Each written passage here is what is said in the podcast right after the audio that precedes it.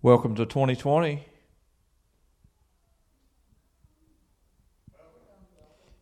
Exciting sounding bunch. We've waited all year for this uh, moment, and 2020 is here, and I'm confident it will be a great year. And all of 2019, we as a church went through some leadership. Um, time of reflection and time of uh, planning and time of preparation. And we are excited that uh, in that preparation and time, the leadership team uh, of Bethesda, the leadership council, uh, did meet together uh, over 12 times and discuss all kinds of topics. And we uh, put ourselves forward in that we will be changing the name of the church to the Bridge and the signs will be on their way. Uh, they're supposed to be in this week, and the guy's supposed to finish them, the sign guy, and we will get those put up as soon as we get them. So we will no longer be known as Bethesda Church, but as the Bridge. Um, just in uh, that it's going to connect us and make us connected to others. So it's about connecting generations. It's about connecting uh, different people groups, uh, connecting all the way through. So bridges are built to cross areas that you weren't able to cross before, and bridges is what we want to do build instead of barricades. I love it that uh, this video, as we showed it today with the Red Letter Challenge, that we're beginning this process. That he talked about how that people. Uh, they went out and the author he read the book that uh, went out and done studies and done case studies and done polls and questions and that I don't love it that he I love it that they did it. I don't love it the outcome of what they got. So whenever they went out and polled non-Christian people, just people on the street that didn't attend church or go to church or claim a church or any kind of religion, uh, which is the number one growing fad in America. Uh, they're doing a census this year, and we want you to take part in that census and make sure and fill it out for your information and stuff. It helps our county, it helps our community whenever we're counted.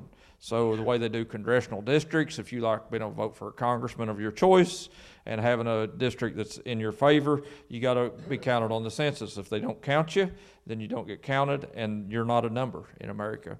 But all these people are check marking nowadays. Used to, they would say either Catholic or or uh, non-believer or uh, what faith are you? And they would mark down all these different things of being a Protestant or Catholic or all these other groups. And now the number one, uh, the growing fad in America is that people have been checkmarking for the past several census uh, unaffiliated, which means don't really even care about religion.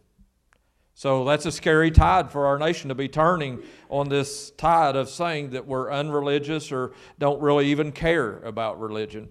So they asked all these unchurched people and unreached people in America uh, what they thought about Christians and what your what's words you would use to describe a Christian. And he said in the video that the number one thing that they would use is judgmental. That ought to make us ponder a little bit or consider that that that's what non-religious people think about Christians because to be a Christian means to be Christ-like or to be like Jesus.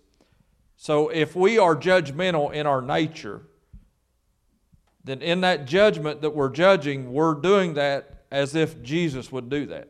Is the way the world looks at us. And we got to be so careful about being judgmental because we're putting a perception out there that that's who Jesus is that he's a judgmental person, that he's a judgmental God. That, and, and I'm not saying that God will not judge, because he will judge. We know that there's judgment seat of Christ, and we know uh, that there is the great white throne judgment in the Bible. So we can't say that God is no judgment, but that is not his number one characteristic at this stage in the game. So at this stage in the game, Jesus showed us examples, and all through the New Testament that you'll read about in the, the Gospels that uh, uh, Jesus' disciples and Luke wrote about Jesus, they would point to pictures of grace, of love, of mercy. And as Jesus went throughout, and one time the religious zealots of the day that loved judgment so much, they brought this woman with the uh, caught in the act of adultery, and they threw her down at the feet of Jesus, and they said, "What would you do with her?" They already knew that according to Moses and according to the law and according to what uh, way of thinking that they had, that they would have stoned her that day. But we know in this that Jesus gets down, writes in the sand, and he tells them, He without sin, throw the first stone, cast the first stone. And it says that they all walked away because they all done an introspection and looked internal and said if i don't have any sin i'm allowed to throw a stone and nobody standing there not one religious person standing there was able to cast a stone because they all had sin and the way that works is in, in this red letter challenge they're telling us to, that we got to be and that we got to forgive and we got to we got to do all these five points and and how that jesus taught us to do those things. And and whenever it comes to that forgiveness thing i think that deals with the judgment. Because if we look at jesus and we see this picture of jesus being forgiving to this woman that had sinned just like everybody else and the way that works for us is, as a church, a, a, few years ago, me and Leslie was laying in bed. It was in the middle of the night. I don't remember what time. Do you, Leslie? It was two or three in the morning, really late at night. We got a phone call, and it was the police was at the Vanceburg campus when that's the only campus that we had at the time, and and they called and they said we need you to get down here. Uh, there's been a burglary so I go down there and, and we meet uh, with Billman and them, and, and they're, they're there, and, and we look, and somebody had kicked in the back door. They didn't just pry it open or break it open or something like that. They literally, there was feet marks on it where they'd kicked in the door, and it broke the door frame and tore up all the lock mechanism and everything else. We literally had to put in new doors. And once they got inside, they stowed our cordless microphones. They... Uh, went up and I had a really nice bass guitar that I'd bought for cheap that I kind of liked, and it was sitting up there, and I left it at the church all the time. And, and whenever they come in, they found that, and they, they stole that guitar. Then it wasn't good enough just to steal guitars, some microphones, or things of value that was out in the congregation. They went through and, and busted the door in, kicked the door in, more feet marks, busted it in, tore up the frame and everything on the office. They got inside of there, skirmished around. We don't leave any money at the church. I just want to let you know that in case any of you all is thinking about breaking in or anything anytime soon. Just uh, no money here. We, we take it home right after the service. Literally, we have two people to go in the room and take the offering that's here, and they go in and two people count it and put it in a bag and zip that bag up, and we take it immediately. We don't leave anything here of value like that money. But and the reason we have two people to count is because to keep everybody honest. Because if you let one person go in there to count, then they might steal. So we don't want anybody stealing, including our church people. And that's happened before. So we got a two uh, counter rule. It's another part of what we do as a church. But they done all these things and, and kicked these in and broke this stuff and, and made a mess out of things, really. And looking back on that, whenever I walked and pulled up the, the driveway and got up to the top of the hill there and, and went up and seen the door and seen the chaos that had happened, and they didn't just uh, leave things as they were. They, they sprung and threw stuff everywhere, and it was just a mess. And the initial reaction is, I want them to pay. Right? That's our initial human reaction is if they're going to steal off a church, they must not have any morals at all. And it was easy to get into that mindset to say, well, I want the hellfire and brimstone to come down on them. I want them like Sodom and Gomorrah. And I, I wish they'd get caught. And I wish they'd go to jail. And I wish they'd have to pay retribution. And all. I, that's our human nature. But Jesus says, do good those that despitefully use you. To pray for them. And when red letters hit you in the face like that, looking at this book the way we are now, that I have to look at them. And today I want to release that. I want to forgive that. There's at least two or three people involved in it. We don't know even who they were, but there was probably two or three people. It took that many to do what they did. And, and I, I want to release them. I want to say, as a church, we forgive them. And yes, they stole off of me. And yes, they, it was my bass. It wasn't the church's bass. It was Ben Collier's bass. And I want to forgive them of that and give that up. To say it's okay and to extend forgiveness. Because the Bible's very clear. It says you cannot come and ask God for forgiveness when you won't forgive the people that's around you. That if we expect God to forgive us, we got to forgive those that's done us wrong. How many's messed up this past week? Since New Year's. You started a new plan. Maybe you had a, a new, uh, whatever they call it, a resolution or something, and you're going to get on this bandwagon. You're going to do this or do that, and you, you've already messed up. We're five days in, right? And most people do. They mess up within five days. And we do that with God. We'll, we'll promise Him, I'll never do that again, God. I'll, I'll never let you down like that again. And then the next thing you know, we turn around and we end up doing that. We let Him down. And then we go to Him, and what do we ask Him? Please forgive me. Right? We ask Him for forgiveness for us falling short. We need to extend that same type of forgiveness to those that's done us wrong. So, the part I love about this red letter challenge is that, that it helps us through this process to, to bring up those things that maybe we, uh, uh, we haven't thought about it for a while. I hadn't thought about people breaking into the church for a long time. But in this message and in these red letters, it brings those things up to where that we can let go of those things that might be holding us back that we don't even think about on a daily basis. So these red letters are really going to challenge us to believe and do and act different than we normally act because it's not just about words and it's not about and you know i'm grateful that, that, for the name change and the new logo and all the stuff we're doing as a church but what i'm most encouraged about is, is it's not just the name itself changing but it's the values that we're changing a little bit and we're not completely doing away with them altogether and not having any values. We've, we've got the new values but we tricked them and tweaked them a little bit and, and making them more fit what we're doing.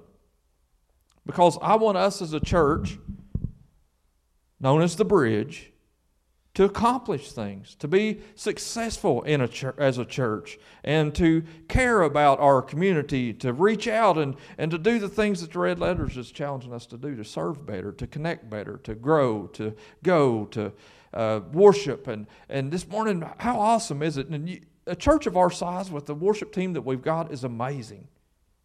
I've been to churches of 200, 250, 400 people that don't have the quality of music that we have here. And it's amazing, and I thank God for that. And we need to be grateful for that and, and thank Him that we've got an atmosphere that we can worship in and we can sing and understand and know that He's with us and that we can meet Him here. And as I, this red letter challenge is, is inspiring to us, it's not inspiring just in words, but it's in action. And I love it through, we got through the first introduction of it, and the video, as the video shared today, is how that worked out for us when we began on, on January 1st. That we've just looked at the first five so far. So if, if you haven't got the Red Letter Challenge book, there's some in, on the back table back there. We would love for you to have one and, and, and connect with the church and connect with others uh, as we come for our connection groups. But we got through these first five by today, so we're landing on day five today and understand that we are having the beginning, being the uh, forgiving, the uh, giving, the going, and the uh, all those things that, that it's calling us to do. Forgiving is the one I just didn't mention. But as it's challenging us as a church, as a congregation, as a community of believers, we can't do it alone. It can't be that this is just words. So, red letter challenge is not just about red letter words, it's about red letter words in action. Donna's on call, by the way, in case all of you wondering what she's doing. She's going to the hospital to take care of her job.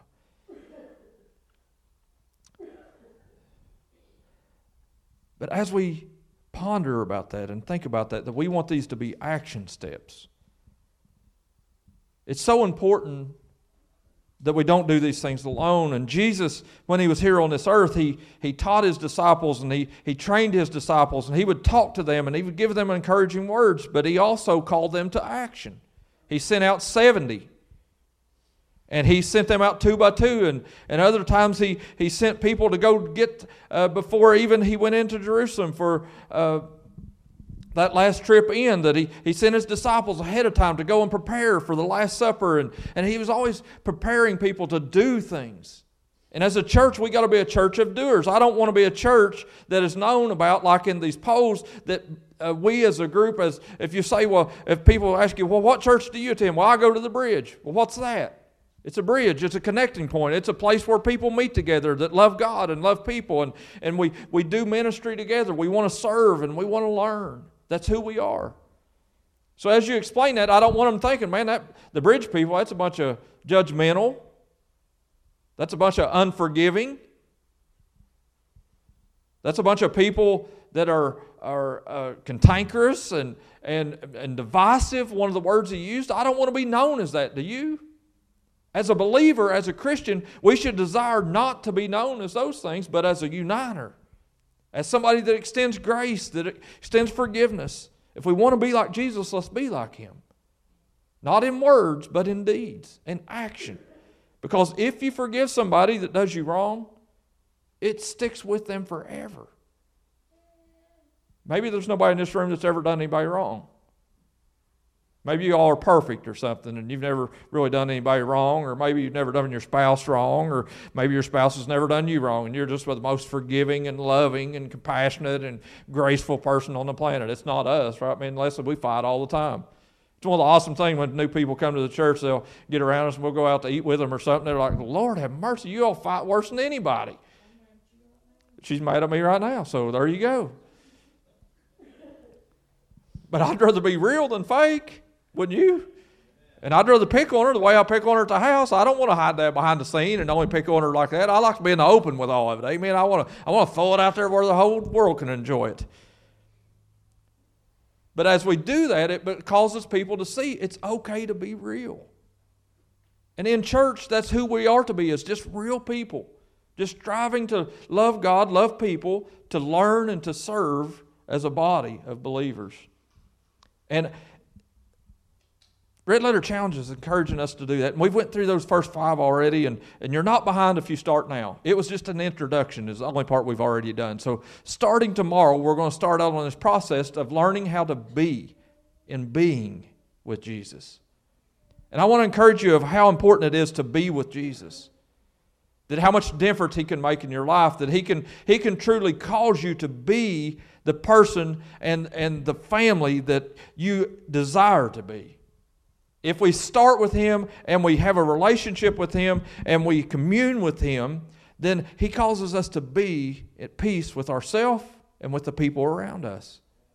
And being is so important. And I thank God that they've started this thing with that, that being is what we're beginning on because once you are with Him, it'll change everything else about you down the line. So when you start with being, you're going to be able to forgive, you're going to be able to give better. You're going to be able to do those things. You're going to be able to go and you're going to be able to do those other things that they're asking us to do through this message series.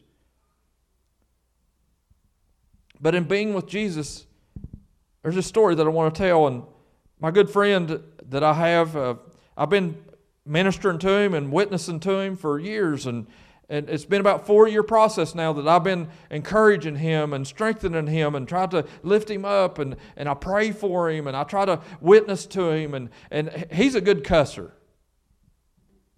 Anybody know a good cusser? Maybe, maybe you're a good cusser. I don't know. I, I wasn't a very good cusser. It seems like I'd cuss, I'd have the wrong cuss word the wrong time or something. I wasn't a real good cusser, and, and I'm not wasn't real good at it. But now he's a professional. He he could really lay it down. You know, he could put them right where they're supposed to go. And he's a really good cusser. So being around people like that when you're a Christian, it's like, ooh man, that one I don't know. I don't want to hear that. Uh, you can do that if you want to. But Jesus had sinner friends. You should have sinner friends. You should encourage those that don't know him to become like him. So, in being around this person, I loved him dearly and, and I, I really cherished him as a friend and, and I, considered him a great friend and I would talk to him and encourage him. So, every time he would give me a chance, and, and we had some times where that he, he would hold me after sometimes at the union meeting, and sometimes I wouldn't get home till midnight, literally, till midnight, unless they'd be calling and be like, What are you doing on the road at 10:30, 11:30 at night? I stayed to talk to him. He needed somebody to talk to. He was going through a divorce. He was having a hard time in life. And where do I need to be? Do I need to be in bed sleeping or doing the work of Jesus when he asked me to do it? So I would stay around and hang around with him and encourage him and just always giving him, and I would give him verses. He didn't even know what the Bible even means. He, he really has no clue, no inkling whatsoever about the Bible at all. He has no religious backing to what he is as a person. So I would give him these verses and I'd tell him, and, and then uh, about six months into this deal, that as I'm trying to encourage him and strengthen him stuff, he would start looking at verses and just auto, in the Bible, he would look for a verse and he'd find something and he would send it to me. What's this mean? It was a process. This has went on for four years. And as I'm doing this, it's, it's like, man, when's it going to happen? When's going to be that golden moment where that I've witnessed him enough, I've strengthened him, that I've encouraged him enough? When's going to be the golden moment where that you can feel and know that God's getting ready to do something? Because you know something, I can't save anybody. And I can tell you today, you cannot save anybody. It takes the drawing of the Holy Spirit for anybody to come to the knowledge of the Lord Jesus Christ. It takes the Father. The Bible says that no man comes to the Father except that He draws them. So you have to have the Father drawing them. And does He wish that they are saved? Absolutely. But it's in timing and it's in His plan and in His will. And I don't understand all that. And it shouldn't take four years, I don't think. But it's worth investing four years if it finally gets there. Some people, it might happen overnight. I don't know.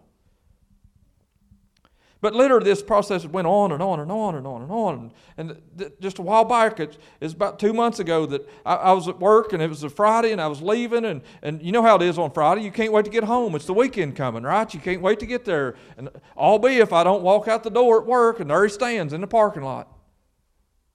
It's like, yippee, you, I know what's happening now. It's like, oh, man, I just want to get in the truck and go home, right? It's weekend.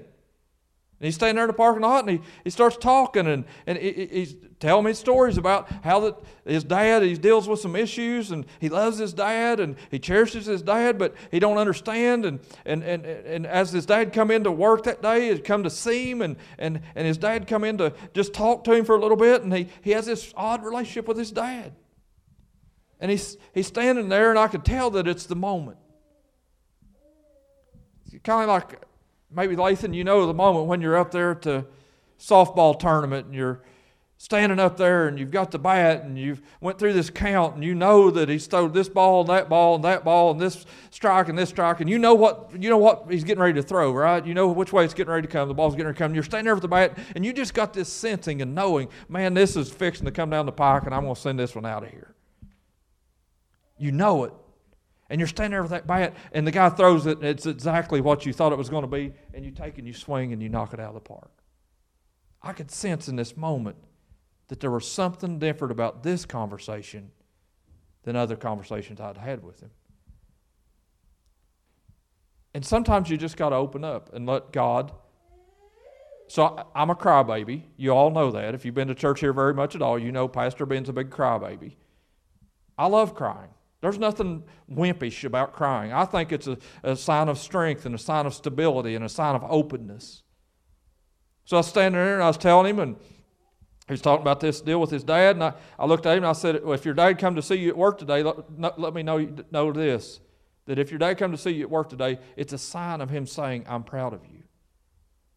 Because he had told me before that his dad would never tell him that he's proud of him, that his dad would never say, I love you to him. And I told him this. I said, it's a sign that your dad is proud of you. He don't say it in words, he says it in actions. And as I said that, this big, strong, strapping, he's bigger than Brandon, big old broad shouldered, just works out every day. He's a big bruiser kid standing here in front of me, 20 some years old, and I'm talking to him like this, and, and tears starts come down his face.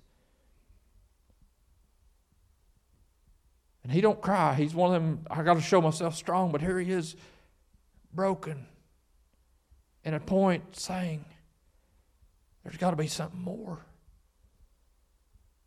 And as he's crying and he's, he's trying to wipe it away and he, he can't deal with it, and I just go on to tell him, man, your dad loves you. He might not tell you.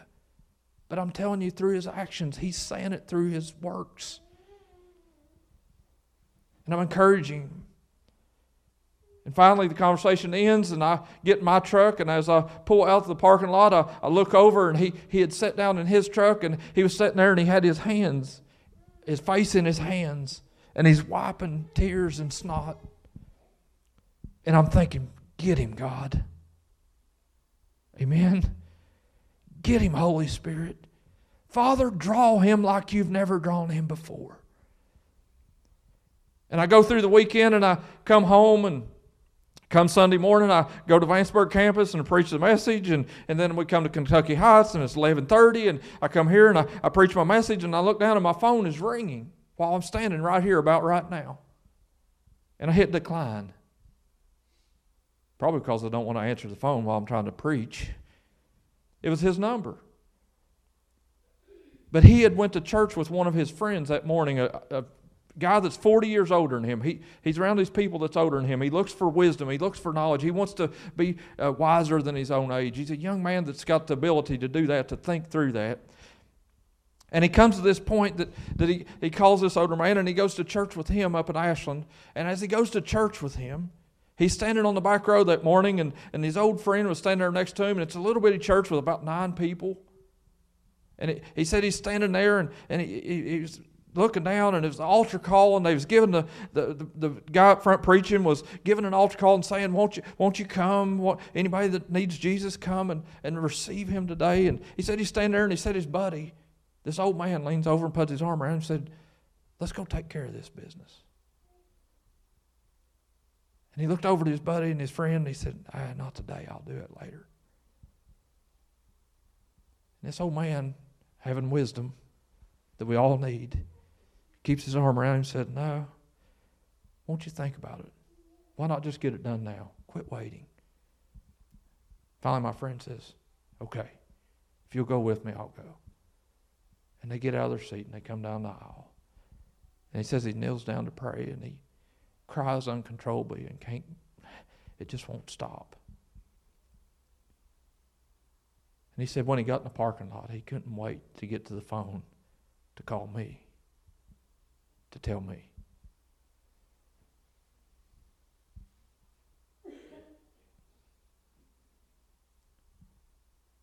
And as I watch him these past few months, baby steps in Christianity. He don't know anything about anything. He don't know what he said, what book do I read? What kind of Bible? What he, he don't know any of that. And getting to encourage him along in that path and seeing this transformation happen. But he said he called me first and I didn't answer, so he left me a voicemail. And then he said the next person he had to call was his dad. And he calls his dad. He says, Hey dad, I just got out of church service. And I went to an altar and I gave my life to Jesus.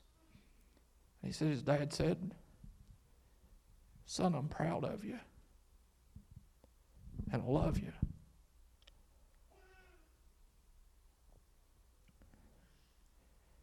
What is that like? For the, this one young man's decision to follow Jesus turned it around that he got back what he desired the most. You will never outgive God. If you'll give Him your life, I promise you, it's for the better. I'm not saying that there is no storms. I'm not saying that there won't be anything go wrong after you come to salvation, because after salvation is still a tough business. I've been in church now for 20 years. I got I become a Christian in 1999, October of 1999. For 20 years, I've been following Him. And I was talking to this young man this past week, and I told him, I said, "Look, I said, I forgot what it was like to even be lost. I've, I've been saved so long now that I forgot even what it was like to be lost. And I thank God for that. I'm not, I, don't want to go back and be lost again, Greg. I want to stay saved, right? But I'm not saying I'm perfect. I'm just saying it's been that long since I laid my head down to sleep and had to wonder if I'm going to go to die tonight and won't wake up in the morning. Will I go to heaven or hell? I know heaven is going to be my home. There's a there's a joy and comfort in knowing that. Do I say that I'm perfect? No, but I want to be better, don't you? How many would like to be the type of Christian that is known as grace, that is unifying? These things that are opposite of what the guy said in the video, that we can truly be who God's called us to be. And as a church and as a group, these connection groups are so important. It's so important to not do life alone. Because as a Christian, and maybe you're a new Christian, maybe you've been saved a year, maybe you've been saved five years or ten years, maybe 20. Ernie's been saved, I don't know how many, a long time. Sister Joanne down at the Vanceburg campus, she's, she's been saved for a long, long, long time. 80 years old. No matter what stage you're at in that game, we can all become better. We can all do better. And let's don't just put it in words, but let's make it in deeds. So today, for week one, we're going to go into this being. And I want you to take one of those red letter challenge books back there if you don't have one. Please get involved with this. Please connect during one of the connection groups that are going to be on all you know, the church's Facebook. We had to start a new Facebook page because the way Facebook rules won't allow you to change a name that they couldn't understand that the bridge and how it tied to Bethesda. So we had to start a new page. So make sure and go on and like that. Share it with your friends. Share it with your community. Um, we know that this red letter challenge is something they do tell you during the process that that a lot of churches see upwards of 40% uh, more involvement in church services. And we need that as a church. You look around the room today and see somebody that's normally here that you don't see here right now, reach out to them, encourage them, tell them, get, get to one of these connection groups. If they don't have a red letter challenge book, get with us. Come get one, take to them. That'll start your process of doing for them what they need done. Maybe they don't have time. Maybe they're covered up right now. Be the extension Jesus has called you to be. And in being with Him this week, He will change your life for the better. And some of the things you desire, once you start being with Jesus, just like my friend, instantaneously he got what he was wanting anyway. If you want to see God do something, get with Him, be with Him, and watch what happens. Won't you stand?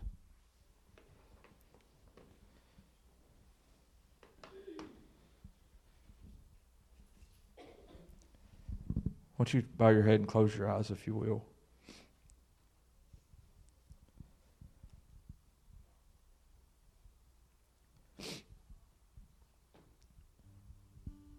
I want everybody in this room just to pray that very simple prayer that we that we need to pray after every message that we hear. We need to ask the Holy Spirit, what are you saying to me through this message today? Not everybody in this room is facing the same battles right now. Not every person in this room is on a mountaintop experience at this moment or a valley experience at this moment. We're all at different stages of this thing called life. This message may say one thing to you and something else to that other person, but the Holy Spirit can open your eyes and open your heart to apply these things that Jesus told him at the end of his message, the Sermon on the Mount. He told him to put these words into action. So today you got to decide what do I want to do with what I just heard? How do I want to apply these to my life? I want everybody in this room just say this with us. Everybody say, Holy Spirit, speak to me what you want me to hear through this message today. And allow me to make that change. In Jesus' name. Just listen to Him.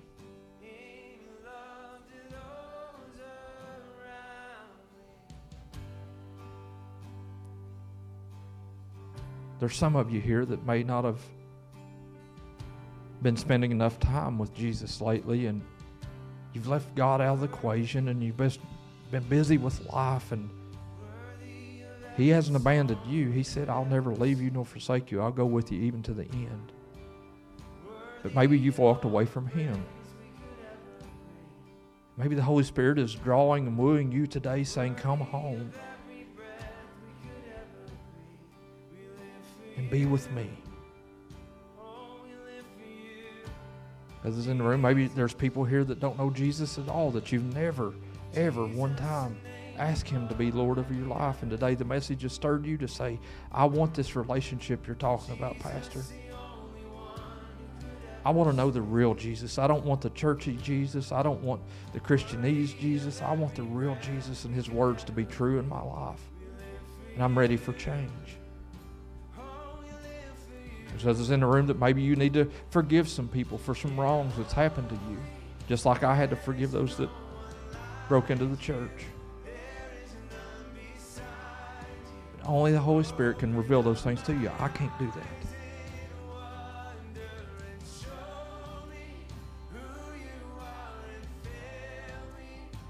But I do want to ask you this. Everybody close your eyes and bow your head. Nobody looking around. Don't worry about your neighbor. Don't worry about your spouse. Don't worry about anybody else in the room.